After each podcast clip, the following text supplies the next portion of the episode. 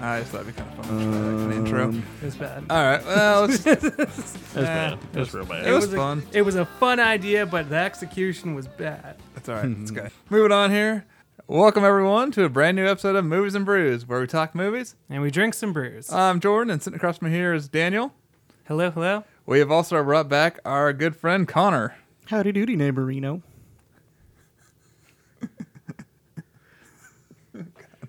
All right.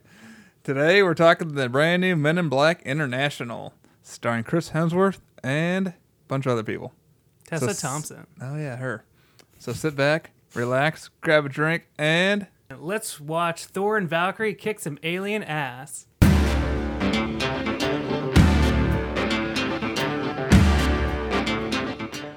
okay. Well, before we get started here, let's talk about what we are drinking today. Yep, this week was Jordan's week to bring in beer. So, Jordan, what'd you bring us for beer and tell?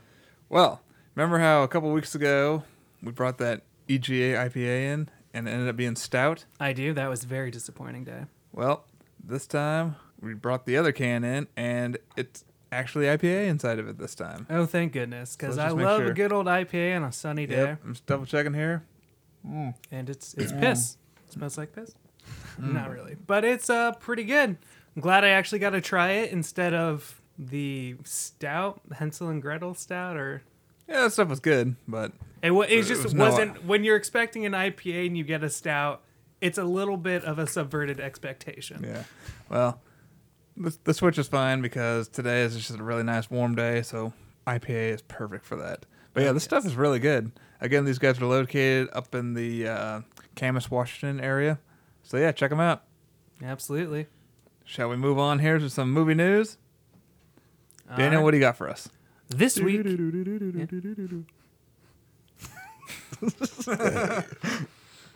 Whew, all right.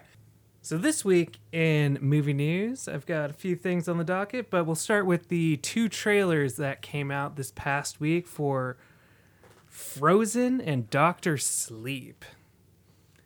Now, the new Frozen trailer comes out, starts out with like the uh, same shot of Elsa on the beach that we got in the teaser, but there's actually speaking lines through it, and it just uh, still has a dark undertone for the whole trailer, but it's still like it just adds more to it. Like, I'm actually really looking forward to seeing this. Yeah, what I like about this trailer is it felt like a second teaser almost, like they're not giving anything away really still. They you hear a voice telling Elsa like, "All right, you need to go on, on an adventure to like this land here," but that's really about all we all we really know about the story. Very, I don't know if this will include their parents, like seeing if they're actually dead or not. Who knows? Yeah, it definitely seemed like there was a very, very big, dark, ominous force coming. Yeah, Yeah. and uh, there there's some good lines in there too. Like you know, we, we always thought Elsa's powers might be too much for this world. Now we fear they might not be enough. Like, Right. That was a really cool line I thought put in there. Very cool. I know, it almost sounds like a force of nature's Chili, coming. chili willies. Know, it's very like yeah, they've got a lot of good shots in there. I still love the ocean in these trailers. But- like it just but- looks so good. Yeah, maybe it's the darker terrifying. tone, but like I'm actually pretty excited for Frozen 2. like Yeah. the first one was great. It was fun and all. I don't I know like little girls were obsessed with it. I wasn't obsessed with it by that by any means, but Personally, I like Tangled better than Frozen, but Frozen was still good. yeah. Uh, but yeah, this this new one just looks so cool so far, and yeah, not much is given away with either trailer, but yeah, looking forward to it. Absolutely. What other trailer did you have, t- Daniel? Uh, well, the second one was Doctor Sleep, the sequel to Stephen King's Shining, which I mean, the book came out in 2013, and now we're seeing a movie this year. Very cool. Yeah, I saw that trailer and yeah, once again, they don't give away much. Just kind of show you glimpses of things and that I don't know. It, it gets me at the end when you hear the Shining theme song go. Yeah. That just gets me excited. Yeah, no, I mean, I Oh, yeah. it wasn't until like what this past year that I actually saw The Shining. Hmm. So I've right, we never saw it in theaters. it. I watched three quarters of it and then I haven't ever finished it. I don't know what like the last half hour is. yeah, so That's the best part. yeah. probably. Yeah, I don't know. It's just I'm interested to see how this goes. Like, I don't know. Like I'm, I mean, I'm just looking forward to like you know dark horror movies coming out actually when they're supposed to in November and September because we got It Chapter Two to look forward to in September, and then this in November. So I think it's going to be a good good fall season for these horror movies. Yeah. All right. So, in relation to Frozen, uh, it had been confirmed that Frozen 2, uh, there is a time jump between the first movie and the second movie, and it's supposed to be three years from the first one. It's not a huge time jump. Like, I don't even know if it'd be noticeable if, you know, they didn't confirm that there was a time jump. Uh, we have A Quiet Place 2, which we knew was in development, but it was confirmed that they will be going into the monster's origins. Interesting. Which I mean, like, I guess that's kind of, I don't know. I like the established world of like these things are just here, and you just got to be quiet or they'll kill you. Like, I like like the unknown Yeah. about the monsters, makes them scarier. But you know, I would be curious to see the origins of it. yeah, I mean, like it'll be. It'll be I'm. Yeah, I, I guess for a sequel that works. I wouldn't have wanted that in the first one. No. I think the first It one would have been is too great the way for it the is. Yeah. Yeah, the suspense definitely made the attraction of the first one, but I think some answers this time around would be fitting. yeah, for sure. And I don't know. I'm just I'm excited for the second one because I really loved the first one. It was great. Yeah. So I don't know. When did that come out? Last year? Uh, 2017, I think. 2017? Maybe 2018. I'm not sure. No, I think it was just last year, Was it? like April or something of last year. Yeah. Okay. I just remember getting the Blu-ray for Christmas, so probably earlier earlier in 2018. I just remember that was my uh, one of my regrets of last year was not seeing that in theaters. Oh. Because Yeah. I saw it on video here at home and it was amazing, and I'm like, oh my gosh, that would have just been that much better in theaters. It was. It was pretty fantastic. Okay. Now the next thing I have is Blumhouse, you know, famous horror like super cheap horror movies. Uh, is favorites. remaking Black Christmas, which is notable as being like the first slasher movie. That awesome. is such good news. So yeah, I mean, I have yet to actually see Black Christmas, but you know, I'm I'm excited too. I love I think slasher movies are probably my favorite horror movies. Just they're just fun and Yeah, low low budget horror movies in general, the cult classics. yeah. I mean, I say slashers are my favorites, but at the same time, Evil Dead series is probably one of my favorite trilogies. That was the other one that I was trying to think of earlier. Did I make you watch that one? No, I watched the first two by myself, and it took me a while to hunt down the third one.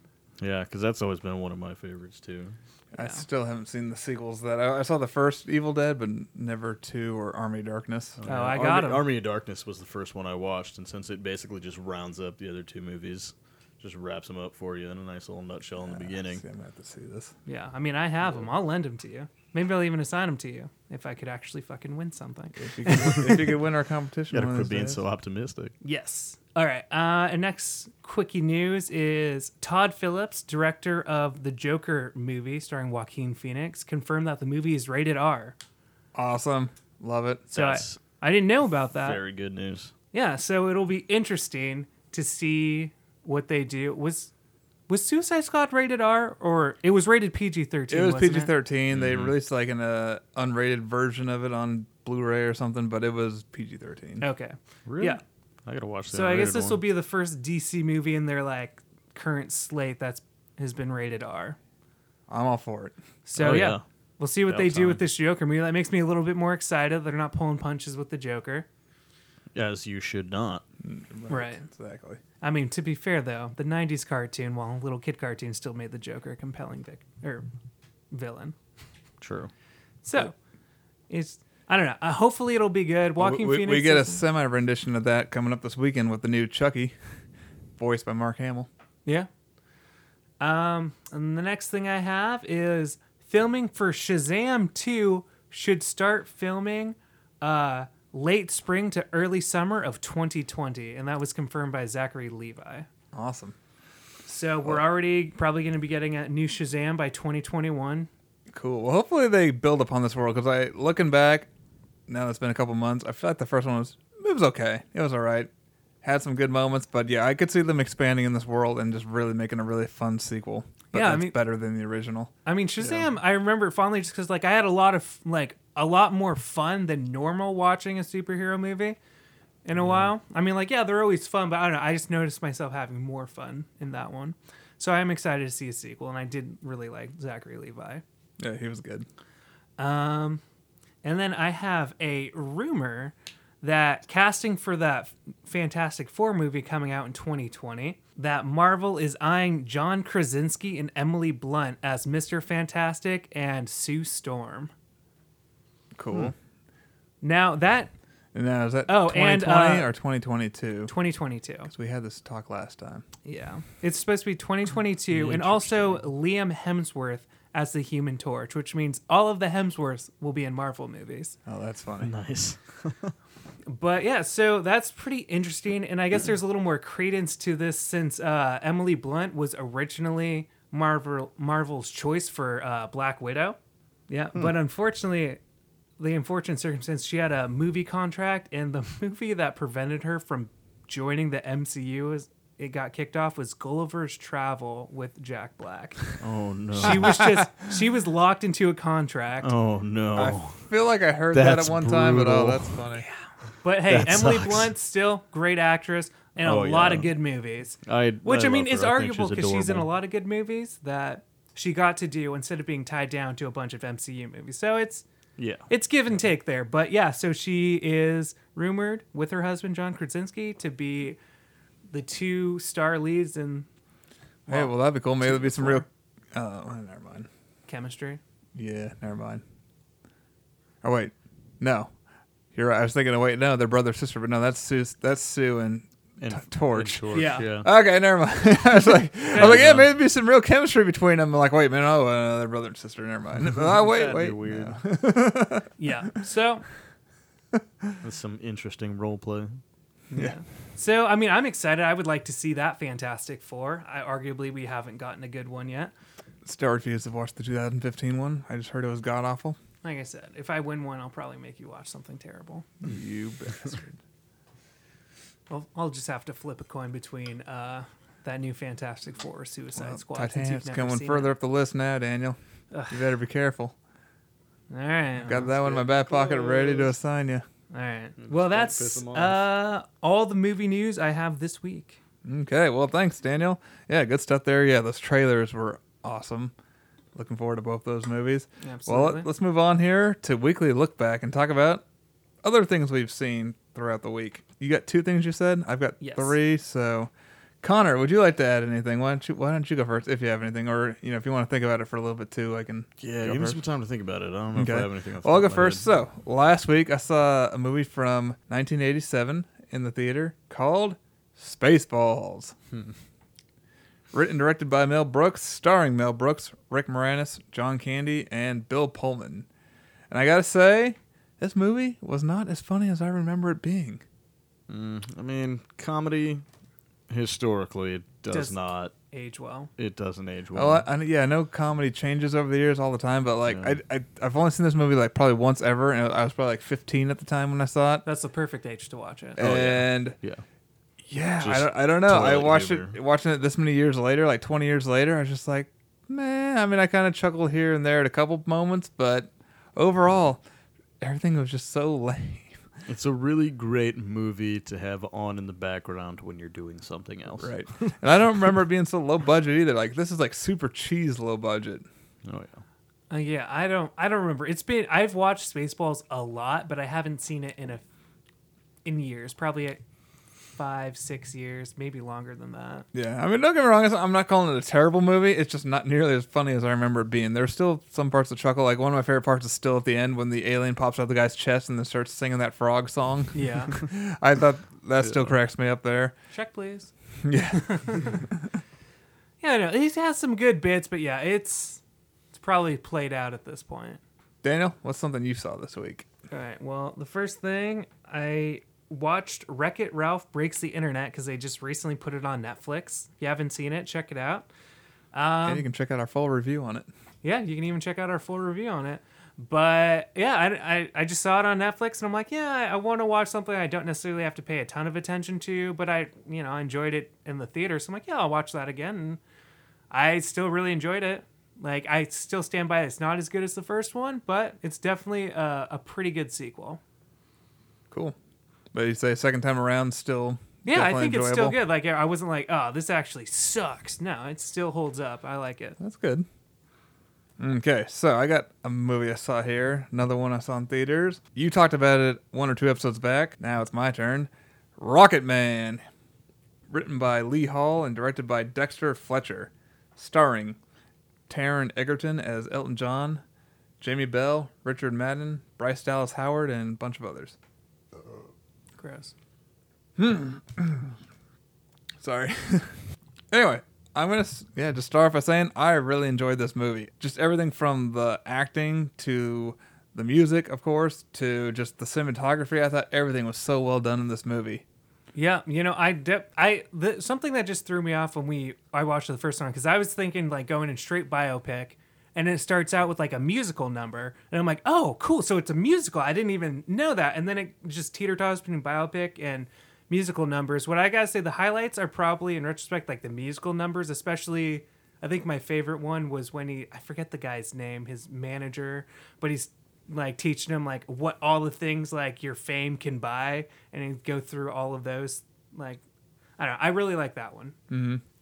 I'm I'm drawing a blank to which song they used for that part, but yeah, I I like this a lot. I mean, uh, Taron Egerton. I mean, wow. I mean, talk about um, coming a long way from Robin Hood last year. Yeah. That's why I'm saying got a better script, I guess, too. Yeah, exactly. He's got he's got some range. Yeah, no. he- Well, and what's great about this, so like, what? Let's. I mean, everyone's going to be comparing this to Bohemian Rhapsody, so let's just do it. You got Bohemian Rhapsody, where, uh, Rami Rami Malik. yeah, Yeah. where you have him lip syncing a lot of the stuff. Uh, but I don't know. There, there's so with this, they. I mean, I know all of it's like pre-recorded, but with this, it's it's uh Taron Egerton singing all of this. Like it's not Elton John's music dubbed over everything. It's Taron Egerton singing. So Yeah. I just thought that was really, Really? cool. His voice is pretty on point for the most part to Elton John, especially like his performing in live audience kind of voice. Wow. That that was really cool.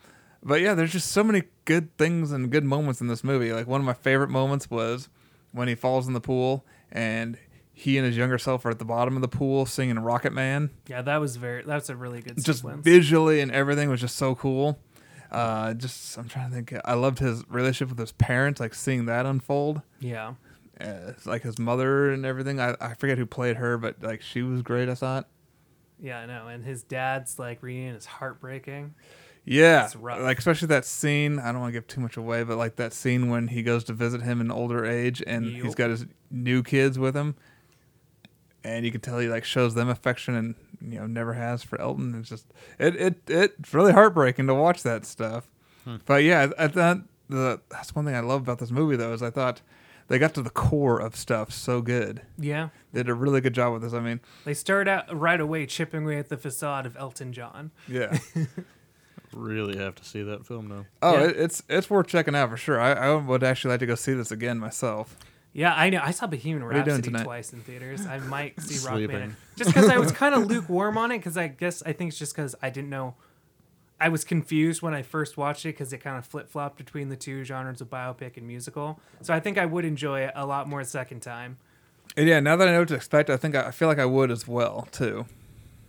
But Yeah. yeah, I just thought it was so good. It was just fun too. Like all the music. I love Elton John's music. I think the only disappointment was there was no Philadelphia Freedom. That's one of my favorite Elton John songs. That that song didn't make it into the movie. Yeah, but there's still a lot of good stuff, and uh, I don't know. It is cool that Taron Egerton actually can sing. Yeah, and I I enjoyed the back and forth too between his story of him growing up and then rehab. Yeah. like going back and forth between those two. What I thought would have been a great ending would be, you know, he's coming out of rehab and his manager walks up to him and is like, "Hey, good to see you back on your, you know, glad to see you're back on your feet now. Got something for you. Disney is looking for someone to record new songs for their new animated movie. Something about a lion." Yeah. How cool would that have been for an ending? That would have been pretty fun. I don't know where that falls in the timeline of things as far as like that time of in rehab and The Lion King, but like how cool would that have been? that would have been pretty great. I think Would've that, been cool. that would have been so awesome. But yeah, definitely if you're thinking about checking out, go check it out. It's I think even worth- if you're not an Elton John fan, because I wouldn't consider myself an Elton John fan, but it's still very enjoyable. Yeah, oh definitely. Go check it out in theaters. Like it's definitely worth seeing on the big screen. Mm-hmm. And yeah, my my, God, my screening was a little. There, so there's like I don't know. There's a few guys that were up in the corner, and they laughed at the weirdest parts.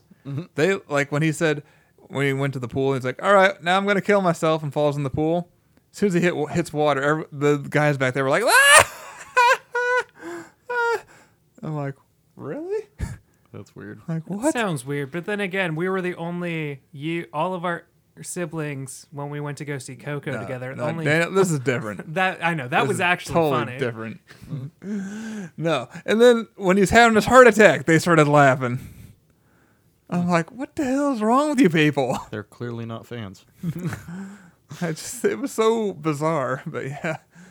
But I had a good time though. It was fun seeing it in theaters. I would definitely say, yeah, check it out, Rocketman. For sure, definitely a theater experience. Daniel, I believe you were assigned a movie.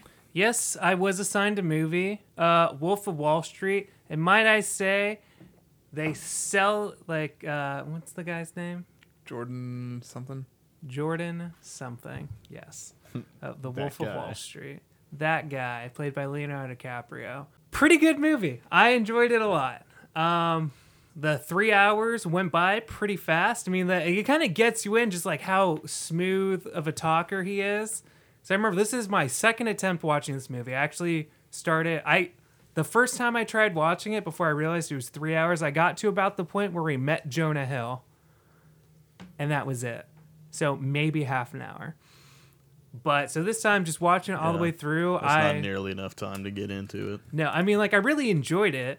Um, Jordan Belfort, that's his name. Yeah, and it's just kind of cool. Like, I mean, I guess that it was based on a book that he himself wrote, and so like, cause the movie kind of like glorifies this drug addicted egomaniac like a god, like deifies him. I guess is the word I'm looking for, and it would kind of make sense that if he wrote a book about himself, that's how he would do it. Oh yeah, especially if he was writing about himself and his drug use during Yeah. you know, 70s and Yeah, 80s. I'm, I'm overdue to watch this. Probably been three years since I watched it. But yes, Scorsese. You know, he's one of those directors that like some directors like they reach a certain point and they just kind of, I don't know, they're just their quality of movies just start going downhill. Yeah, they find their niche and they ride it till retirement. Like I feel like it happened with. uh ah, Shit. Arguably Spielberg. No, not even Spielberg. I I'm thinking think more. wrong Uh, I, I said arguably. I don't think you're wrong. That being said, I like Ready Player One a lot more than most people. Uh, it's a fantastic movie. That it kind of Ridley touches on Scott, all of jeez. uh, Ridley Scott. yes. all the With the exception of. The Martian, I feel like post Gladiator, his movies have gone downhill. Then, I mean, he did come around and give us The Martian, but overall, that's kind of one thing. I think he kind of like hit his peak, and it's just kind of been downhill for the most part since then. Same with like Oliver Stone. So, but yeah, for you know Scorsese to be at the age he's at to be putting out movies like this is just it's cool. That's why I'm still looking forward to The Irishman coming out here this fall. The Irishman, and he's even in Quentin Tarantino's, um, um, almost said Midnight in Hollywood. Once Upon a Time in Hollywood, talking to Brad Pitt, which was pretty awesome. Um, but yeah, no, I really like this movie a lot. I'm kind of remiss that I never saw this in theaters. Uh, that would have been awesome. There were a few, like there were a few stumbles. Like I guess, like it goes like covers a, a good chunk of this guy's life. i i don't remember exactly like like at least 10 years of this guy's life. There's like one song choice when I think him and Margot Robbie are like sailing on their yacht. that's playing Everlong by the Foo Fighters, and that was just a song choice that I didn't think fit in with every other song that they played. right, But a little off track. that but was the only thing that kind of made me go, wait, what maybe- year maybe- is this maybe supposed to one be? But no, other than that, like I, I really enjoyed the movie. I love Brad Pitt's character, not Brad Pitt, uh, DiCaprio's character of just you know smooth talking salesman who just enough is never enough for this guy to the point where he gets off scot free and decides to say fuck it, I'm gonna play the odds, and he loses. But real bad. What'd you think of the uh, scene where it's what he thinks happened versus what actually happened with him taking his car home? The I car thought that- on on the lemons. Oh my god, that was my favorite. Scene. I thought that was hilarious. Where he just like, and miraculously, I made it home. Then they walk him out Without He's a just like, scratch. were you driving today? See, it's just totally messed up. And then it sees him like run into a golf cart, run into some other car. on the way back. I'm like, that was pretty hilarious. Just smashing into Yeah, everything. the way they did. Oh man. that was Yeah, so I, I need to funny. rewatch this. I'm, I'm overdue. I, yeah, definitely. so good. I would, but uh, would this week is Toy Story week for me. for sure. yeah, I watched I watched the first one this week, but I'm gonna I'm gonna say Toy Story talk for when we do Toy Story next week. I know we're both. I mean, well, by the time Toy Story comes out, you've already watched all three. Oh, I will have. All right, Connor, is there anything you saw this week that you want to share? Um, I mean, I rewatched Young Frankenstein. Still never Um, seen that actually. it's pretty pretty fantastic for the, I Good mean, Mel for- Brooks movie. I Yeah. need to rewatch that because the one time I watched it was with you, Yeah, and we were super hungover, and I threw Oh, up yeah. in the middle of the movie. yeah, so I should probably watch it again because I wasn't in the proper state to enjoy it. yeah. No, it's just better to watch that movie inebriated rather than post inebriation. Fair enough, but yeah, that was uh, that was not a good day. So I remember Yeah. that movie not so well. yeah, it's kind of slow, but I mean, it's got its corny, quirky moments, and I I enjoy it a lot because it's something you can, again, just kind of have on in the background because it's pretty long too for an older movie.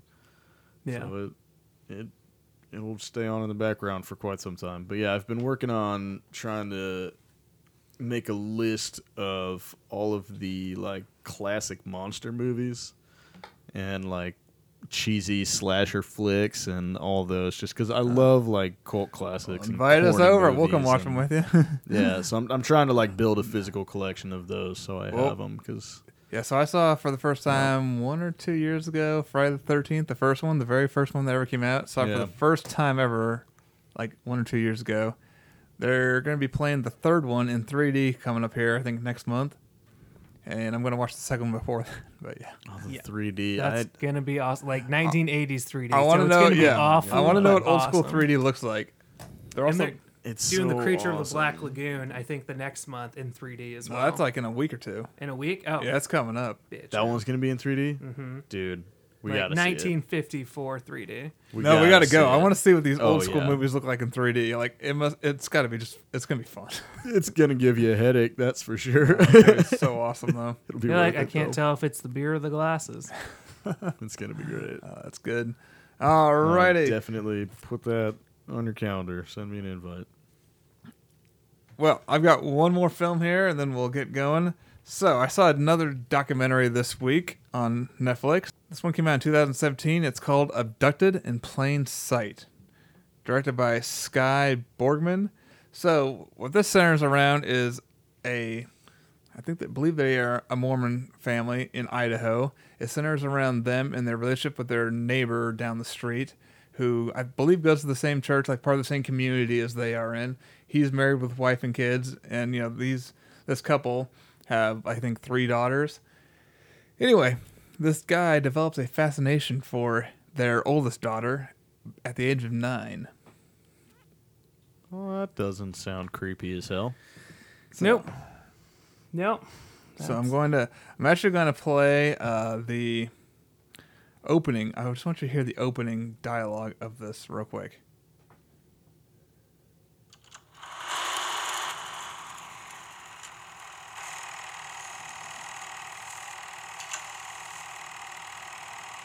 Was a beautiful little girl, very bright and very lively. She smiled brightly at me, and as she smiled, there were definite dimples in both cheeks. My heart went out to her. I walked up to her, put my arm around her, and drew her close to me, and held her tight. She looked up at me, her eyes beaming and I knew that I had found the little girl that I was searching for. Well, I already need a shower. Wow, yeah, for real. Um, And this is a one that I've heard about a lot.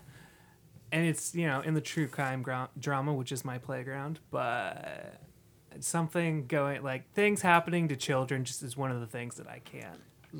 It's oh, it, it's so disturbing. And so here's what makes me so mad about all this is, so he he kind of you know wins the family over, you know, and you know just your neighbor you think he's a good guy, and they hang out, barbecues and things like that, right? And Yeah, Not I mean, just doing the neighborly thing. you play with the kids. You know, you throw a ball back and forth with the kids. I mean, who, right? I mean, nobody really is paying much attention to that. Well, yeah. Anyway, he develops like you can hear that fascination for the oldest daughter when she was only the age of nine, and Gross. things yeah take off from there to where it gets to a point where he abducts her and takes her to Mexico, tries to marry her, and she eventually comes back and there's the parents you know at first are like no we're not going to talk to you anymore but eventually like he works his way back into their life and there's parts where um, i forget if this is before or after the first abduction where he is telling the parents like you know like i've been going to therapy my therapist said like it would be good for me like let's say my anxiety if i you know like laid in bed next to your daughter and you know just like listen to my like meditation tape or something like that Ugh. and the parents are like oh yeah yeah no if if your uh, therapist says so then sure yeah yeah go go lay down in bed next to our daughter This is my hot take. You're a bad fucking parent. Oh, dude! If you No watch this, th- kidding. this is the whole thing. Of the, my whole thing at the end of this was like, how dumb slash naive are these goddamn parents? Like, they made me so mad watching this. Like, everything seemed like red flag, red flag, red flag. It just seems so obvious to us as a viewer, but like, I don't know. But like, I don't care how. Power of persuasion, I guess. yes, I don't and know. I don't care how. But still, I don't care how Maybe much. he was a lot more convincing than uh, still, I don't care how friendly you are. You're not sleeping in bed with my daughter. I don't care again how nice you are and how we get along, go to the same church. I don't care. You're not getting in bed with my daughter.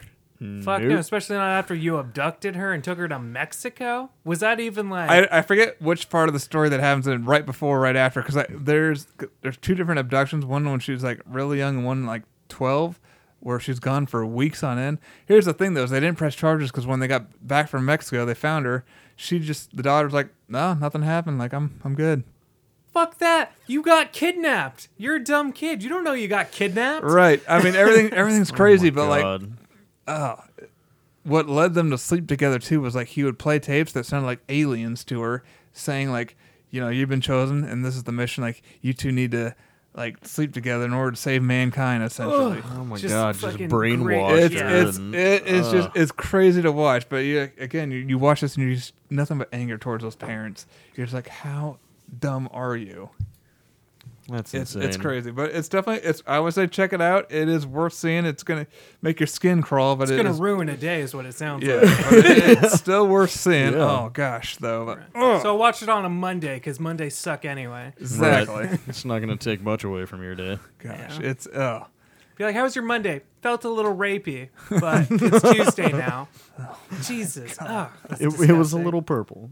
Yeah. yeah. It, it it's just it's nuts. I mean, this guy ends up having an affair with the mother, like, and this is after he's abducted their daughter. Afterwards, What kind of Stockholm syndrome bullshit is this? you just have to watch it and find out. But yeah, I'm I'm just gonna leave it at that. I don't want to give too much away to everybody, but definitely. So one thing that I liked about this documentary that, and then I'll that's the the director did here was it's not just talking heads telling their story. I mean, we interview everybody in her family: Jan, her two sisters, her parents, uh, the guy's brother. Uh, we so we interview. They're the main ones that get interviewed throughout this.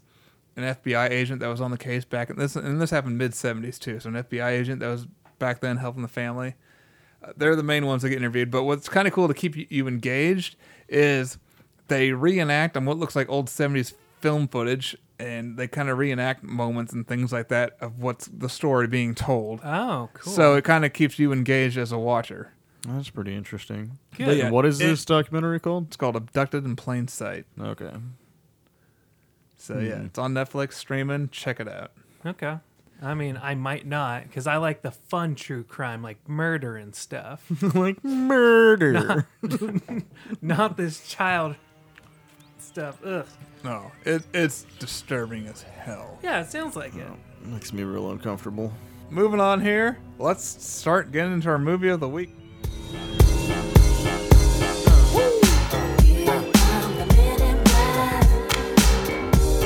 It's the MIBs. Uh, here come the MIBs.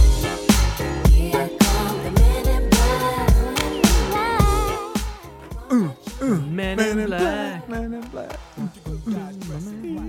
Come the Man in Black. Okay. Yes, this week we are talking Men in Black International here. Written by Matt Holloway and Art Marcum, who these guys, I guess, have done a couple things together writing project wise. They did Punisher Warzone, Transformers 5. Christ. But there is one good thing in their credit. They wrote the first Iron Man with Robert Downey Jr. What the fuck Really? happened, guys? I don't know. Yeah. You made history and then you decided to be unbelievably Started out rough with, with Punisher, then rose with Iron Man, then back downhill from there. It looks like, but yeah, directed by F. Gary Gray, who he's actually got a pretty good history. I was looking at. He did Friday, The Negotiator, The Italian Job, Be Cool, Law Abiding Citizen, Straight Out of Compton, just a couple years ago, and uh, Fate of the Furious. Okay, so I've only seen the Italian Job out of all those, which One of My- my, all-time favorite my- car films. my Like, dumb like I love heist movies and I love the Italian Job, but it's like more nostalgia than anything because I don't even think it's a good movie. Probably I haven't seen it in a while. I've watched it recently, and it still holds up pretty okay. I haven't seen it again. It's probably been Okay. 15 years since I I've seen it. the worst part about it is the fact that it's got Nick Cage in it, but the Italian Job. Oh, not the Italian. What am I thinking of? I'm thinking of Gone in 60 Seconds. I was like, got yeah. Cage. swapped around. Yeah, which also is a dumb fun movie that I Yeah, enjoy. both of them very fun though. Yeah. Anyway, all right. So this guy has a interesting directorial history, Yeah. to say the I mean, least. I'd say overall he's done pretty good. I mean, I've seen at least half of these, and they were good. Just a couple Yeah. years ago, I mean, people were pra- praising Straight Out of Compton. Yeah, I ne- still have not seen that. Me neither. Yeah, I heard nothing but good things, but I was like busy, I guess.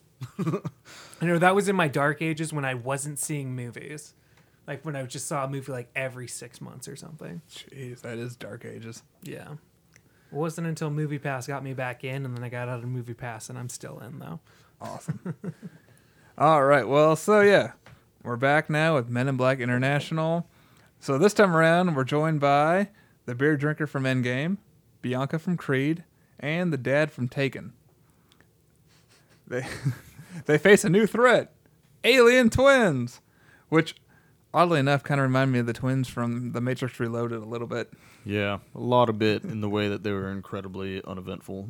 You're right. No emotion. Or maybe Yeah. even the twins from Hellboy 2. A little bit, yeah. Except for that has a twist on its own. Yeah. So, but, uh, anyway, All right. But will our new heroes be able to protect the Earth from the scum of the universe without the aid of the Fresh Prince and Two Face? Find out. oh Christ, Tommy Lee Jones, I forgot you were a horrible Two Face. But yeah, so yeah, Men in Black International. Here it is. God, when did the third one come out? 2012 or something like that? yeah, somewhere right around right there. around there. I guess I'll start off with some initial thoughts here. My, my history with the Men in Black franchise. I saw the original 1997 one back back in the day in theaters. I mean, I was probably like maybe came out the summer between junior high and high school. But yeah, I was uh what 15 or something at the time, 14. Went and saw it. Thought it was great. Loved it. Uh, watched. You know, I had it on VHS, and that was one I, you know, I didn't watch it like all the time, but every now and then I would pop it in and watch it. Yeah. So yeah, I thought the first one was great. Second one came out in 2002. I saw it in theaters, and I haven't seen it since. Not to say it was a bad movie. I just never have seen it again for some reason. I thought I was gonna watch them all this in the last week, but that just didn't happen. No. I was too busy watching Abducted Yeah. Yeah. Arguably might have been a better movie. and Spaceballs. but uh, yeah, I don't, I don't know. So I, I never got around to seeing the third one. I wanted to, but just never got around to seeing it. But here we are with the fourth. I guess when I first saw a trailer drop for this, I was like, eh, that didn't really do it for me. Looks pretty unnecessary. They put out another trailer, and actually the second trailer kind of sold me. I'm like, okay, you know what? This actually looks like could be a good, fun movie. Yeah. Chris Hemsworth, like the guy, he's great. Tessa Thompson, I like her. I mean, I loved her in the Creed movies, and she's good as Valkyrie. I really like her in Ragnarok. Yeah. She didn't really have much to do in Endgame, but in Ragnarok, she was awesome. So yeah, I'm a fan of her as well as Rebecca Ferguson and Liam Neeson and Emma Thompson. I like them all. Yeah. So I'm like, okay, all these good character, all these good actors in one movie. This could be fun. And I do like the idea of expanding the MIB universe from just like a New York setting to like all like global, and having a you know place in like L.A. or Paris. I thought that was kind of cool. But going in, uh, so yeah, my expectations were kind of in the middle. I didn't think it was gonna be like absolute trash. I'm like, I'm like, this guy should be pretty fun. And but I don't know. I guess I gotta say I was a little let down. And the overall, I just thought the movie was meh. It was all right. Didn't suck, but it wasn't like amazing fun. I, it was a little slow at different points, and yeah, I, I gotta say, day later, I mean it's it's gonna be probably not on my rewatch list much, but Yeah. yeah, I guess so. That's my general thoughts on it. Connor, what, how about you? Um, I mean, first off, I think um, Chris Hemsworth and uh, uh, what is her name? Tessa Thompson. Tessa Thompson. Tessa Thompson. Chris Hemsworth, Hemsworth and Tessa Thompson. They clearly have good chemistry as you know in their professional careers, um, working in the MCU and then this movie. Uh, they work really well together. I think it was uh, a really good dynamic. They brought that um, experienced player in the MIB with the newbie aspect aspect really well. Did a wonderful job there. Um, my history with Men in Black is very nostalgic. I loved those movies growing up. Uh, not as much the third one. That one was not so hot in my opinion. That's where I think they started to stretch the the franchise right there is with that third one. The second one, not as good as the first one, obviously, but I still really enjoyed it. I loved the scene when Will Smith goes to the post office to recover Tommy Lee and he's got to like prove that aliens exist by exposing all of the the postal workers in the office. Oh, as I remember aliens, that Yeah. which was Yeah. just one of the funniest scenes ever. Um, but yeah, obviously, Doesn't he number- kind of like make one some being- noises or something like that? Like, Yeah, because there's the the one postal worker where like basically their language is like beatboxing, and then there's the uh, little skinny one with like the six arms that was inside of the sorting machine, and he was throwing the mail into all the slots.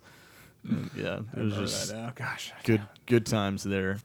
Yeah, I mean, obviously two and three not as good as number one. Number one just had real impacts in the way that it introduced the series um, to the world with you know all the, the various aliens and a, a whole different take on on you know our relationship with the universe and how it can be put into a movie format. And it was really interesting super funny. Will smith just cracking all the best jokes. Good times. Him and his mm-hmm. his body humor. It, it worked wonderfully. I think that maybe the franchise didn't need a reboot but i still appreciate it as a viewer because I really enjoyed it. I think there's still so much more they could do with the universe that they've created, and I, I thought it had a lot of fun nods to the old ones. So overall, I enjoyed it. All right, Daniel, what's your just general thoughts here? Like, kind of your history too with the franchise. Well, going in, I'm like I said, I, d- I didn't end up rewatching any of them, and I still remember the first one pretty well. Like I don't remember the second one at all, and I do remember the third one uh, being better than I expected it to be. But I also haven't rewatched that since it came out. So like I mean like I remember like you know just enjoying these movies for what they are just like fun little romps with aliens. And again, weird thing about movies that came out in the 90s seemingly always spawned a cartoon. Like uh, there was a Men in Black cartoon based off of the first movie that was really cool, just like with God like Matthew Broderick's Godzilla that was trash, but oh had an awesome cartoon. I forgot- oh, I 'cause forgot this ever had a was cartoon. All about the children Yeah. at that point in history. So Oh, I feel like everything the had a cartoon back then. Beetlejuice had a cartoon. yeah, still Yeah. never seen that. Ace Ventura even had a cartoon back I in the remember day. that one. Aladdin had a cartoon. Wasn't there? Was there a Lion King one or just a bunch of sequels? There definitely was. I think there was definitely a Lion King one. I can't remember Was there? Specifically. I mean, there definitely was years later. They, They, they maybe but- just had a bunch of bad sequels. I, I don't know, but yeah. Oh, there's another. Oh, The Mask. Didn't that have a cartoon too? I think so. Yeah. Ghostbusters For- had a that was cartoon. short run. Yeah. Oh, Ghostbusters though, awesome cartoon yeah. that I was so that I was not allowed to watch though. That's lame. Doesn't even Talk make to our sense. mother. I don't know that doesn't make any sense. because ghosts, ghosts, cult. ghosts in the title. demons. No, they're ghosts, mom. Ah, demons. It's a cult. Anyway, so yeah, so g- I don't like. They're not like my favorite nostalgic movies, but I did enjoy them. uh, for what they were, and you know I still remember them fondly, for the most part. So going into this, I was just like, okay, like you said, the first trailer was like, eh. Second trailer was a lot better, and I'm like, okay, this looks like it's actually just gonna be fun, you know, fun romp. And then we get to the movie, and I'm like, oh, I thought like for the most part, uh, going in, I was like, Chris Hemsworth charisma is probably what is gonna be the backbone of this movie. That was my expectation. And I'm like, that wasn't for me. That wasn't even enough to like make me really enjoy the movie.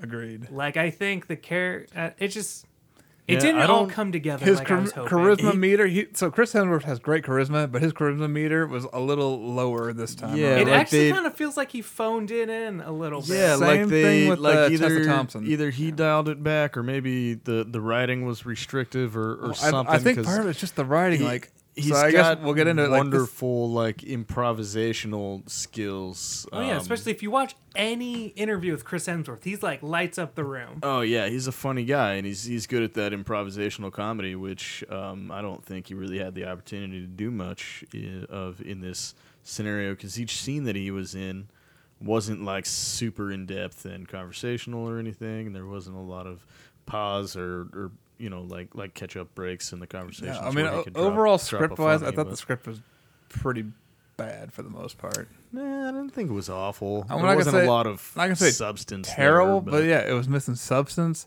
That I don't know. That, I think.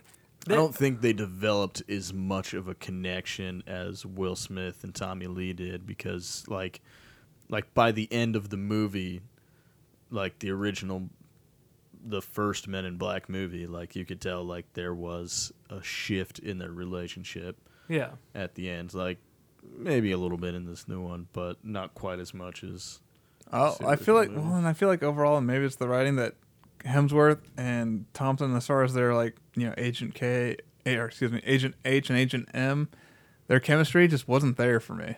No, like that's Yeah. the thing because we've seen their chemistry work on screen already. So the fact that it didn't work at all, 'Cause, or, like, I mean, not Because towards the end, spoiler, alert, he's kind of eyeballing her like, oh, she's got to go back over there, and I'm going to be stationed over here.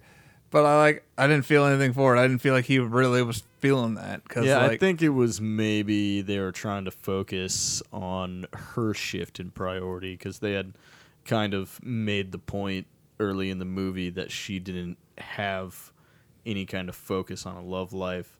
Her focus was career based, and her career of choice, obviously, being becoming you know a part of the Men so in she was a Capricorn. but yes um but yeah so i think that's what they were trying to do in that situation was make that about her priority shift and going you know her experience here has has shifted her focus from trying to learn all the secrets of the universe to you know maybe there is an opportunity for love in the future here but yeah, that's my my hot take Was, it- was that enough story arc though for her character? I, I don't know. Because I'll be honest, it's- it drove me nuts how easy she slipped into the system and like got accepted. Like that just seemed too easy. Yeah, well, they kind of just like I skimmed mean, but- right over the top of that whole process. Well, that's the thing. Is like, I mean, like you kind of have to do that because I'm like, what do you? I don't want 30 minutes of her trying to like convince them that she's good enough. No, well, but I mean, what about like that first- scene in the original Men in Black where Yeah. he goes and takes that test, and they made a whole comical series out of that? I mean, and he got Wow. recruited. Like they were looking for somebody Yeah. like him for the, this whole like I found you, so therefore, I mean, am I supposed to just walk into any job and be like, I found you, so hire me? Well, I mean, to be fair, it's a uh, super secretive job, and no one else finds them. I mean, I mean, the, the like, point was, got- But why, why not just erase her brain and kick her out? Like because she made an impression. That's That's essentially. I mean, like they even convinced. they even She made her smooth like talks in the the uh or the, lead. well the uh so, somebody says a passing comment to the like the lady director of the U.S. branch, but she's just like you know back in the old days we would have recruited her, you know, someone Yep. like her. So I'm like, okay, so obviously I don't know, like she, at least she gets put in like a probationary period. I don't know. I don't know. Like I don't mind that that they skim right over Yeah. it just because. I, I mean, I think like to to your comment about why not just you know wipe her brain and kick her out. It's like she did find them. She did show a little bit of promise and some drive in that aspect, and that she had dedicated a lot of her life But to it. I'd, And ra- I'd so rather I'd the- rather the whole movie just start though with her just like day one of the jo- on the job. Just Right. start there. As far as the movie goes, but I think contextually, like they have the power to wipe her brain at any point. Yeah. So what is the harm in giving her a shot? Which, See, to be fair, I think an the- incredible agent. If she doesn't, wipe her brain, kick her back on the street, whatever. Well, yeah, that's how my thing was like. All right, well, she found us. We'll see. Because yeah, because I think their little brain neuralized. Like for some, it's not like the last twenty four hours. Like I remember at the end of the first one, he's like days, years. Like you can wipe oh, like Oh, yeah. a whole chunk out of somebody's life. Oh yeah. So And I mean, Agent uh, Agent K did that in the original one, wiped himself out like, Exactly. all the way Yep. back to before Men in Black, and then he was working. all of a sudden you're 25 off. again. Like, like wait, why do I look 50 in the mirror? yeah, Right. feel Well, so- see, that's the thing is like they can they can like implant ideas. yeah they can. Oh, what's the word for that? Like people become super impressionable after they've been wiped, so like they can just suggest something. So you can just wipe their t- last twenty years and be like, "This whole time you've been a post office worker." Yeah, And then he's like, "Okay." yeah. Perfect. Yeah, I, I don't know. I mean, it, it's fine. The movie, so yeah, the movie gets going. She, you know, she's accepted, and she's like, "All right, you're gonna be working with this guy." And you know, we meet Agent H, which is Chris Hemsworth, and I liked I liked him overall. Again, he didn't have the full char- Chris Hemsworth charisma going, but I still liked him. I do like that opening sequence of where we meet him. He He's playing the full card game with those folks. Yes. I thought that scene was kind of cool, and the the part of that that made me laugh the most was probably when he's dying and that other guy's dying, and like the girl's about to get the alien lady is about to give the antidote to her dude, and he's like, "No, come on, I'll give you anything," and she's just kind of looking at him like. Anything, and then cut to them in bed. I thought that was hilarious. I know with like little suction cup marks from her tentacles. That across his cracked chest. me up when she took her arm away and held the suction cup marks on his chest. I was laughing so hard. See, that was pretty good. Um, and that's good creativity. And that's something I felt like this movie was missing on. that the others have is like you we go back to this world and I do like this world, but like it just it just didn't feel like they were trying that hard to be creative and fun. Yeah, yeah. It was I mean, missing I th- something. I think the like the the biggest testament to that would be the primary villains, the twins, because Mm-hmm. they were lackluster, boring, primarily CGI. never really ploys. flesh out their motivations either. Yeah, no, never Right. did. Even when they were like, "Wait, maybe it was because of this," like they still didn't confirm nor deny that you know whatever their motivations were. They just hinted at it for a second. Exactly. but it i mean I, the whole time they're they're chasing them around the planet and they're just walking slowly bending some materials to their will and then they get cgi'd as these little spectral things and it's like yeah that part's kind of cool but like there's no there's no investment in that character whatsoever No. those those characters No, yeah, I don't know. Like to me, this movie just didn't have the same charm, and it, I thought it was gonna have more charm. Didn't necessarily need to be the same, but it was like it was lacking in charm, and like, I mean, there, it was pretty lighthearted, but to the point where nothing actually mattered. And you didn't really care about anything because nothing was really grounded Right. in any real emotions. right Like it just I don't know, like I was a little bit upset that I didn't really care for this movie that much. And the fact that I think that hurt it a lot more is that I think they probably should have made it a solid hour and a half, cut out some fat, and it would have been a much more digestible yes. movie. Yeah, because there I got a little bored going into the second act. Like the first act, not not bad, not it's it's fine, setting up the characters, but second act comes around and I got a little bored when things were going on. yeah i'd have to agree with you Yeah, I mean the Um, third act kind of picks up because they pick up that little alien dude. I thought was pretty funny. He, I think he carried the second act for me, anyways, because I was just. 'Cause I mean, was- unfortunately, I was looking to him the whole time to do funny things to carry the second act, but he did it pretty well. Yeah, just because you know the other like he was the only like comedic element like for the second half of the movie, Yeah. which doesn't make any sense because you have very two very good actors who Yeah, do have. very Some, I mean, Chris. Hemsworth at least has some comedic elements to him. I haven't seen Tessa Thompson. Well, Valkyrie has some comedic moments too. Yeah, she's So you got some have sassy two- remarks. Yeah, you have these two characters that can definitely execute com- comedy pretty well, but you don't use them. Like you just kind of rely on Not- the CGI yeah, you're, alien. Yeah, you're relying on this little creature that we created. I, I don't know. I mean, he, he was fine. He had some good, funny moments to him. Uh, Sometimes I was getting a little annoyed by him, but overall, I thought he was fine. A little good little addition, I guess. Personally, I think if he was there the entire movie, I would have gotten tired. But the fact that they just used him in the second half, because like we ran out of jokes. Look at this little alien guy, and we're like, oh, thank God you're here because I per- personally, I thought the uh, alien beard was funnier than he was.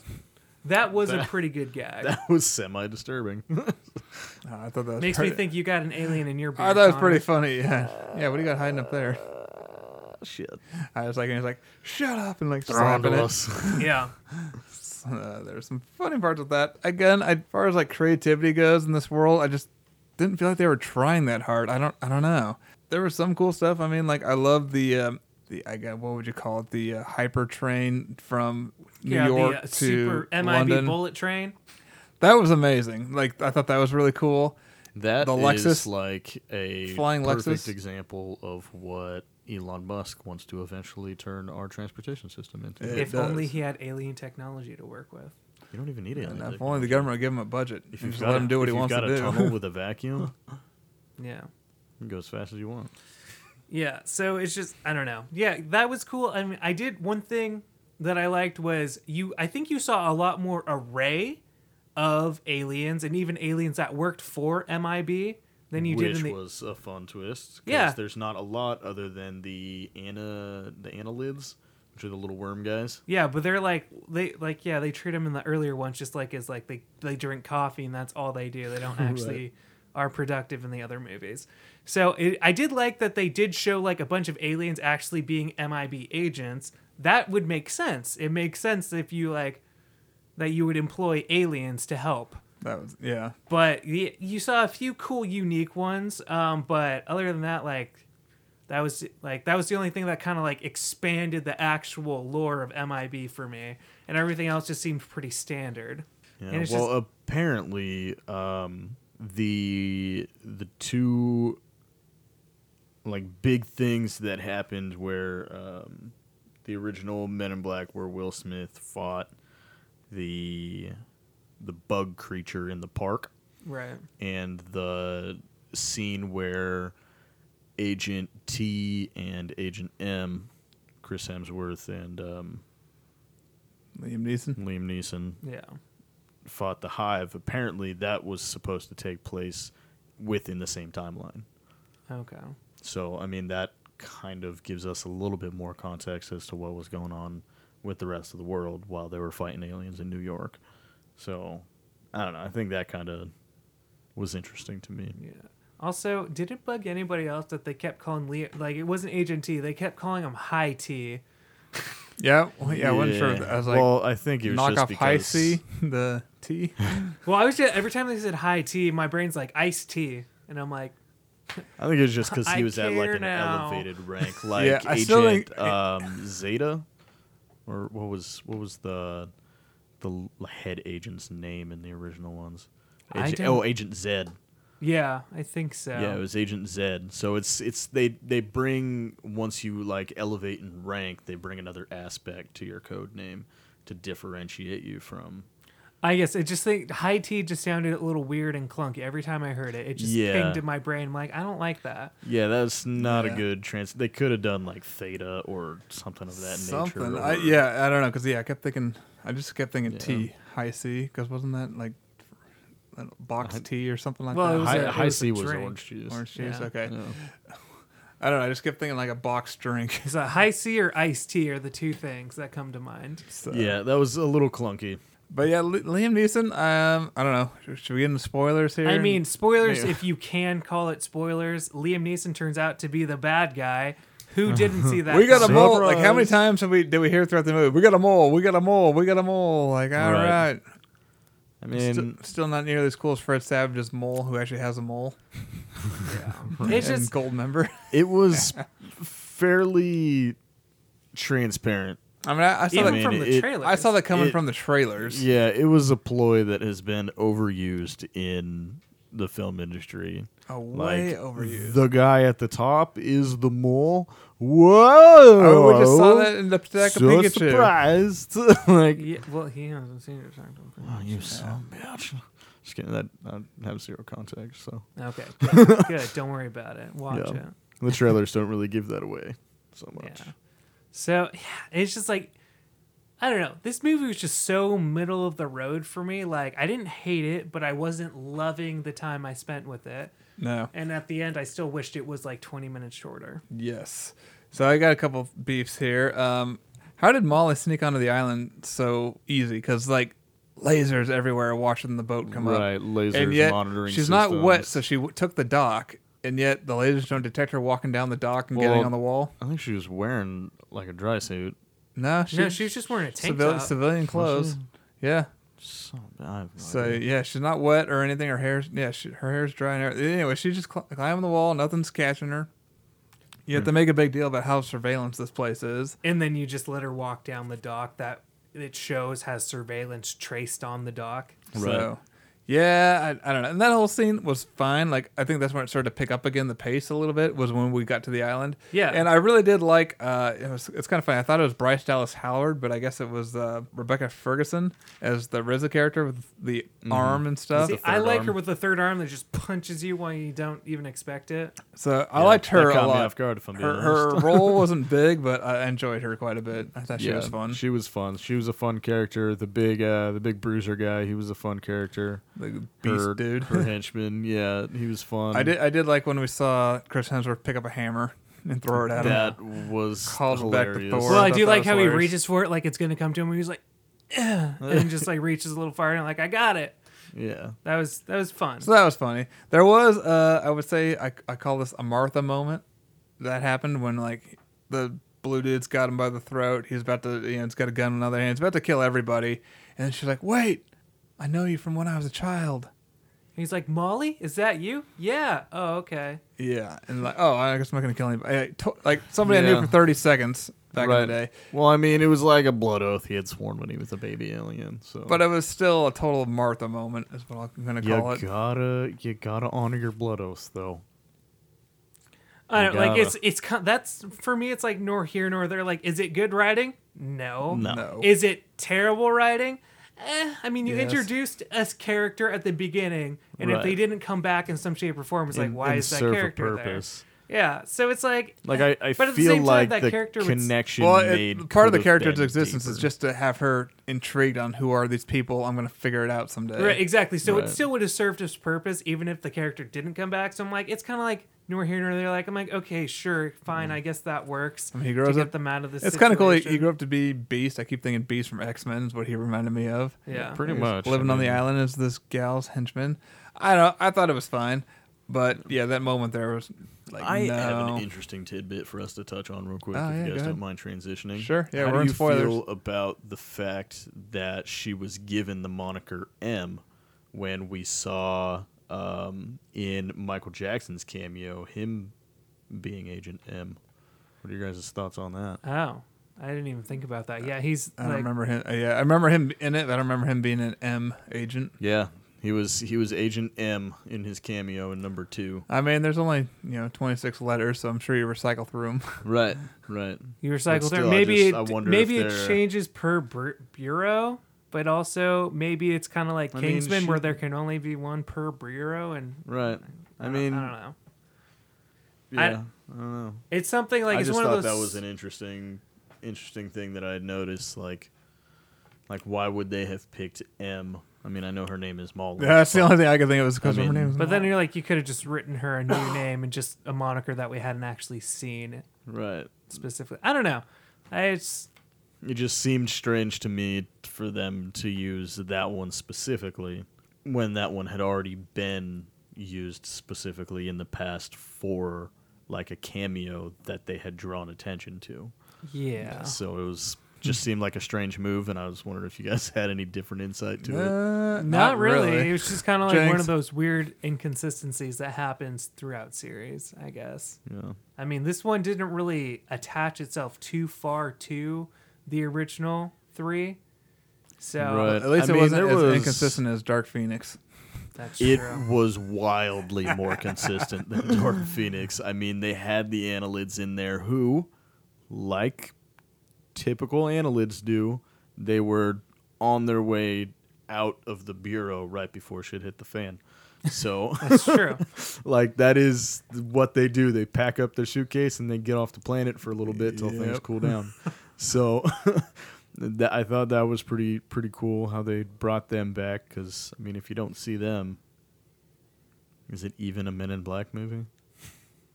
I mean, they, That's true. Right. You only see them once in the movie too. They're not even drawn yeah, like it's just it's just in passing when she's on her way through the through the main hub yeah, of transportation. Yep. But it was still still nice to see them. yeah. Um, they had the the Tommy Lee and Will Smith um, bit where they're you know in the artist rendition of what happened in the the park in New York. Um, trying to think what other uh, callbacks they had to the originals. I'm drawing know. a That's, blank. That's I really the only one oh it- the talking dog. the talking the talking pug in the Yeah. hallway. Yep. Yeah, and, but and I- the same old guy. Yeah, I the, guess. the same old guy. Um, or at least how I remember him. Same old guy. Yeah, it, it was the same guy. Oh, Okay. that's funny. Yeah, I looked that up. Um, yeah, I mean, there's there's I, need- quite I do a need to go back and watch the callbacks. original. There's quite a few callbacks and Easter eggs and stuff that I just I am should the drawing a first blank three. on now, but Uh, let's I see think they did a here. pretty okay job in integrating little little nods. Yeah, it's the thing. It's like it can exist entirely separate, like with different Oh, yeah. heroes. Just It like, yeah. absolutely could have you know been its own own movie completely without any nods, but Yeah. But I don't know. It's just I, I, see, I like the idea of this all being international and like expanding the universe, but I just because No, it just does make absolutely a good sense that they script. It could have been such a better script. I feel like. I mean they've got to be all over the planet. It can't be New York is the only Right, place and I agree with that.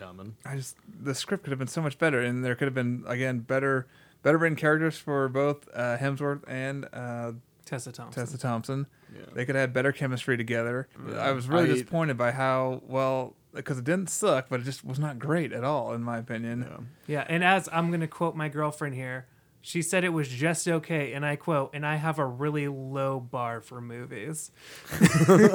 she does, doesn't she? Yeah.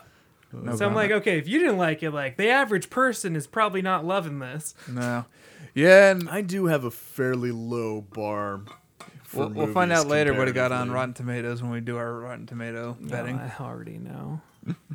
I was waiting for the score to come. I'm like, come on, come on. So on. I got I got a question for you guys. They're out and they, they end up. I did like that little uh, hovercraft thing, and you know they end up taking to the desert on accident. That, Um, that was fun. I thought. where that do, was where do they get my uh, fire scenes. for build? Where where do they get the wood for building a fire? in the desert. Yeah, I have no idea. yeah there's I that. don't either. Also, uh, Uh, what- maybe it's in the trunk of the vehicle. I don't know. One thing that I thought was weird is, you know, like they're driving that little hovercraft around and then she starts flashing that group of people. It's like, pew, pew, you know, like forget. I honestly thought they were going to drive through and just she would just be flashing everybody as they were Right. driving through. But She they only flashed, flashed that the first that, mob. That one crowd and like, but everybody else still saw it. Right, but they're just driving through real fast, and she's just holding it out like, mm, do do do like, no, Yeah. flash people, flash everybody. What are you doing? Flash everyone. Yeah. Yeah. So it's, yeah, but also yeah, like, firewood. I don't know. There was something else that I was trying to remember. Like that. Where? How does that happen? But I cannot remember. I saw this movie yesterday, and I cannot remember I don't know. hardly anything about it. It's not a good lot, sign. Says a lot about the movie. Yeah. Um, let's talk about the ending just here a little bit. So we got the ending. Felt to me a little bit rushed, but yeah, we find out. Oh my gosh, Liam Neeson's the bad guy this whole time. Whoa, big would- surprise! it's almost like you know. uh God, what's what's his name? Frasier. Kelsey Grammer. Kelsey Grammer. If you have him in a movie, it's like Kelsey Grammer turned out to be the bad guy. Yeah, we know that's his thing. yeah, we know. like Liam Neeson, like if he's not strictly the hero, like in Taken, he's the bad guy. Yep. yeah, yeah, I. Oh gosh, yeah, definitely. Of course, I saw that coming. I mean, er, who didn't see that coming? So yeah, no big Yeah. surprise there. He's the bad guy. Like, Yeah, whoa, all his mentor signs. turned. all signs pointed to So yeah, there's tiny, tiny little dugout with him and the church thing, bell tower. I don't know. Top in the of the Eiffel Tower. Top of the Eiffel Tower. Top of the church Eiffel bell Tower, the weird Ellis Island for That looked like- aliens. It- yeah, Which yeah, was the, weird. The migration point for aliens. Yeah. I thought that was. Kind so of what is that? Like a black hole's opening up here, and Yeah, it's like a Agent M's getting sucked into it. And that's another thing too. That little Ap- guy, it's kind of cool. apparently I like his little grappling hooks. That was cool. That was Yeah. adorable. but how the hell does tiny little itty bitty arms like have the strength to pull her back? Well, see, that's the thing is we He's don't an know alien. anything about the, the the species. We what we do know is he has that tiny little gun that's like the size of a pencil eraser. what we do know is he talks too much. It like when he shot it at them when they first found him, like that was a pretty big bang for that little gun. yeah. Like that was like noisy cricket for his size. So I will Yeah, say I I do don't like when he. I think he jumped onto her hand, and she's like, "What? You're gonna jump to my shoulder?" Well, I could have jumped a little higher, but that would have been inappropriate. yeah, it would Yeah. have been a little bit more awkward. Yeah. So, thought that uh, was like I said, he had some pretty good lines. Not every line was a winner, but I still liked him overall. Yeah, he was kind of the Olaf of this. Yeah, yeah, I would say so. He was a he was a fun comedic relief, little bit character. that So- I I enjoyed his presence. in Anybody got a movie. standout moment in this? No.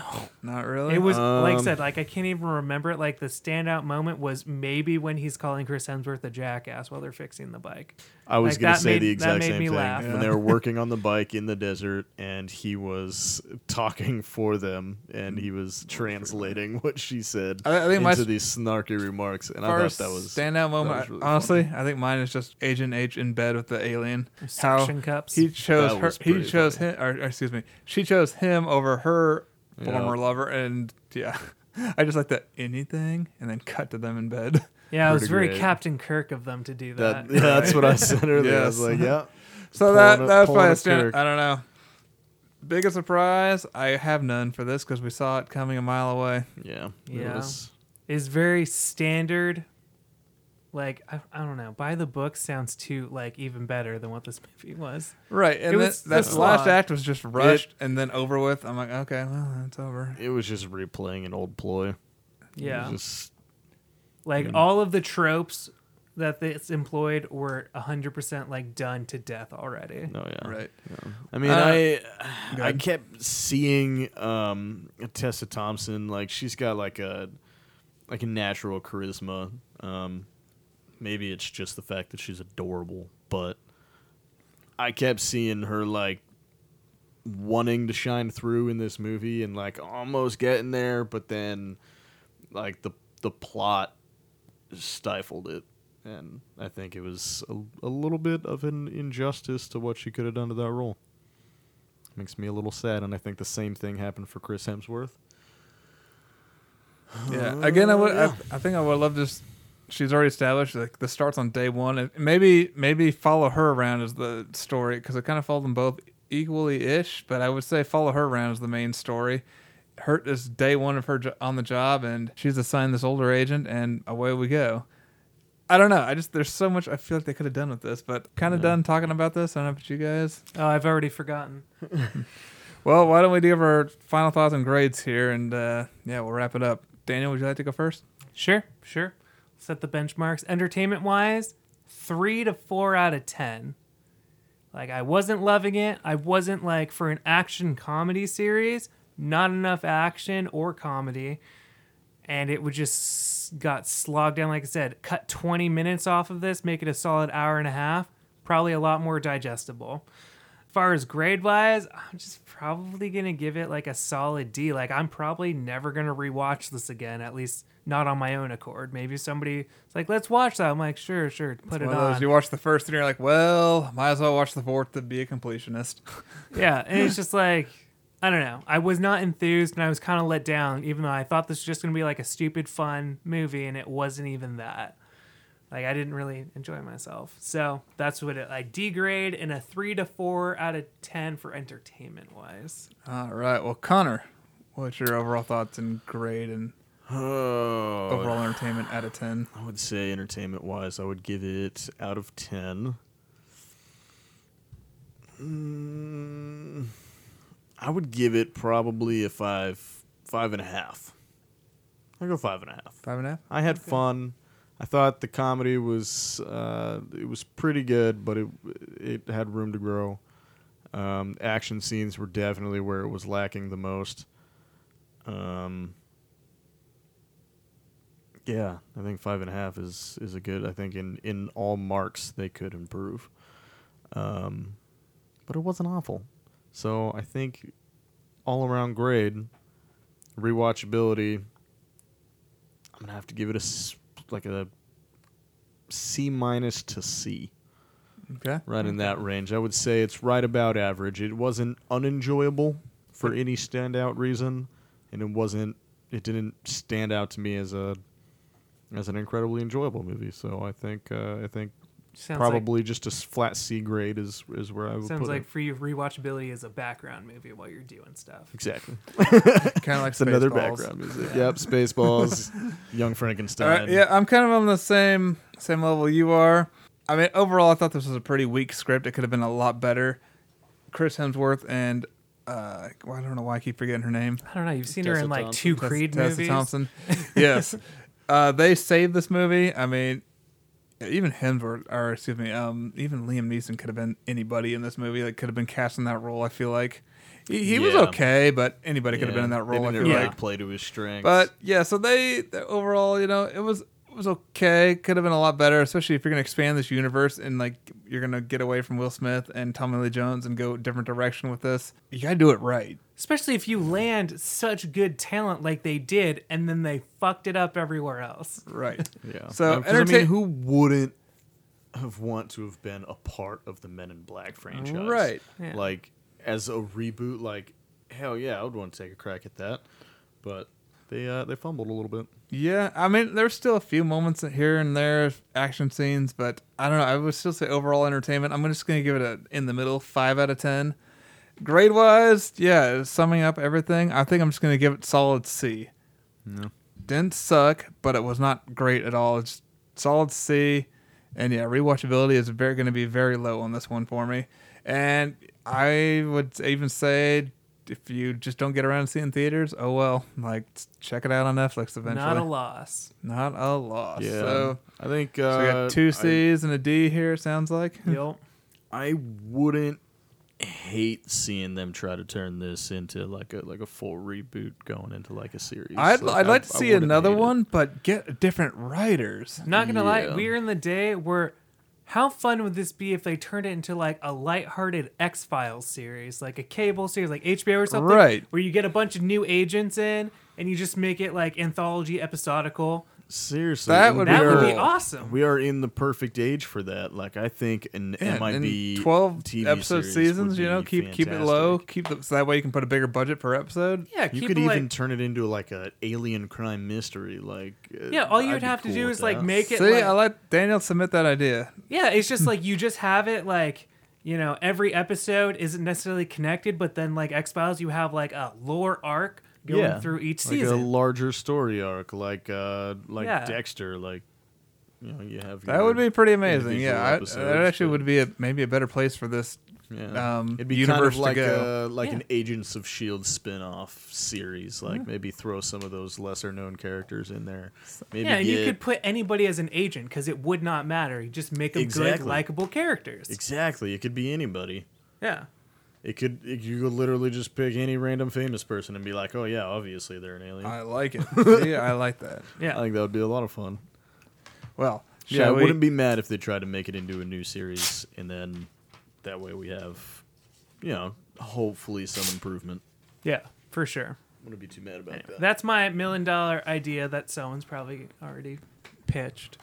Well, Probably. I don't know. Let's start writing it.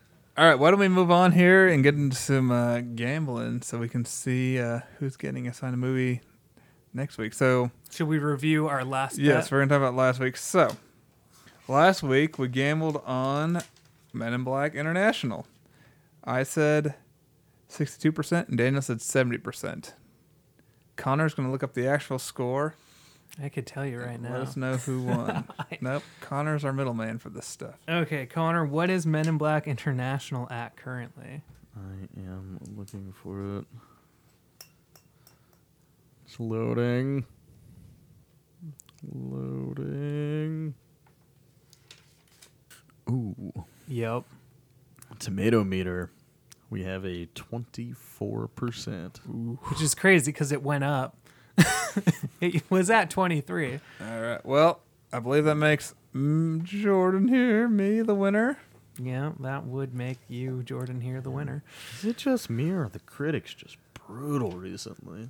Well, I they've seen it all, a though. That's the part of it. yeah. All right. Well, so I'm going to sign Daniel a movie. Uh, let's see here. Should we go with DiCaprio again? Another three-hour DiCaprio movie? I, I don't I actually Make got this something the else. summer of So DiCaprio. we're, we're, you know what? I got something for Daniel. We're in the summer I didn't season know here. Django Unchained was three hours. we're in the summer season here, you know. what? So I'm going to give Daniel, you know, a summer kind of blockbuster type movie. There was one that he missed last year that he didn't get around to seeing that he's going to watch now. Daniel, enjoy Jurassic World: The Fallen Kingdom. Fuck, dude, I've seen that. I thought you didn't see it. Well, I mean, I've seen it where I watched the last 45 minutes of it and I got the gist. That doesn't count then. But I know the twist ending. yeah, hmm. that kind of spoils the All fun. come. All right, we're gonna pause here. Does that count? I mean, come on. Make him watch it from the beginning, beginning to end. I don't think that's any fun. Yeah, but it's not my fault. I saw only 45 minutes of it. I mean, come on, that's all you need to see. Yeah, pretty much. Like I I saw, saw the last I saw 45 from the minutes, mention. and But does that enough count for as me. seen has seen the movie? I saw the Yeah. mansion to the like the complete end of the movie. All right, Daniel. Well, speaking of mansions, you're gonna watch Citizen Kane this week. Fuck, can I go back? Nope. Should have just stuck stuck with Jurassic World: Fallen Kingdom. No. You're gonna watch Citizen Kane. You're gonna watch another story about an up and coming. But I know the ending to that one too. Well, too bad. You're gonna watch it. Should should have stuck with. uh Arguably, I probably shouldn't have because you know it's. Yeah. All right. So Daniel's gonna watch Citizen Kane and come back. So this week we're gonna. So I was thinking of gambling on the new Toy Story, but I've already seen the scores like at 100. People are saying on. I've seen it in commercials. Maybe it's dropped like one percent, but. So I was thinking we'll do the new Child's Play movie because I have no idea what that's at right now.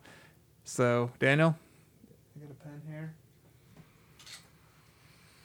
I probably Yeah. shouldn't have folded up my piece of paper. No. yeah, I don't know because this, this maybe they did a good job rebooting it. Maybe not. Maybe it's gonna be just complete dog crap. Mark Hamill's the voice of Chucky. This could be good. They've done good advertising with the posters. They, those have been hilarious. But yeah. They've nailed a lot of stuff leading up to the release. I don't know. I have my answer written down here. Releases on the same Daniel gets day his. as Toy Story. So look it up while Daniel writes down his answer, or do you have it already? And even if there's not a score, don't say anything yet till we submit our scores. Oh, God damn it. Is it just called Child's Play? I think so. Oh yeah. Child's Play just- 2019. I want this to be good. Like they've nailed so much leading up to the release. And like, you know, I want this to be good. I really do. and 'Cause I- horror movies have we've gotten an uptake of quality horror in the last few years.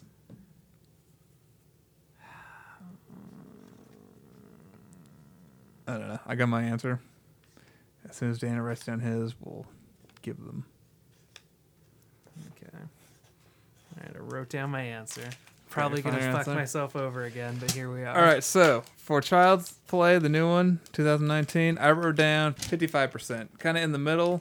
So not quite fresh, just below fresh. I got 55. I don't think it's gonna be complete dog crap in the teens or, you know, single digits, but I don't think it's gonna be ripe 60s, 70s, 80s. I really need to stop being so optimistic. We'll find out. But I wrote 78%. 78 So they've nailed Daniel. so much going into it. Oh God, have you? Does it have a score? As of as of now, what is the score It's, for Child's it's got Play? a score. All right. You want to know the score? Sure, because they can go All up and right. down in the next week, Daniel. You never know. It's only got 36 critics con- critics consensus so far, but the score is 67 percent. Okay, so we're kind of in the middle. That's What- actually not okay. what did so- What you- what is the split on that? 55 to 67. That's 12. What is it? 78. You wrote 78. So you're what? So what? 11. 11? Yeah. So you're closer right now, Daniel. Yeah, you're closer to the current score. So if it goes I'm happy. To, so what? So you said it's sixty what? sixty-seven percent, Seven. Okay. yeah. Okay. So is it we go off of release day score? Yeah. Next time of recording, whatever the score is. Well, hopefully I win. So this could. Yeah. Never 'Cause know. Citizen. I'm at, I'm come actually on. I'm actually happy to hear that it's uh, doing semi well in the ripe area. All right. Yeah, I mean, me too. That's exciting. I was gonna say like forty-eight percent is what I was gonna guess. Yeah. But So just Citizen Kane. I'm gonna need to borrow it because That's fine. God knows I don't own it. A black and white movie, gross. All right. I love black and white movies. All right. Well, yeah. Let's wrap this up here. All right, everyone. Thanks for uh, tuning in this week. We appreciate it. Uh, Connor, why don't you let everybody know where they can find you? If they want to get a hold. At uh, on Instagram at K E R N N E R R R Kerner at Kerner. That's me. That's all I got. Awesome. Okay. And Daniel, where can they find us?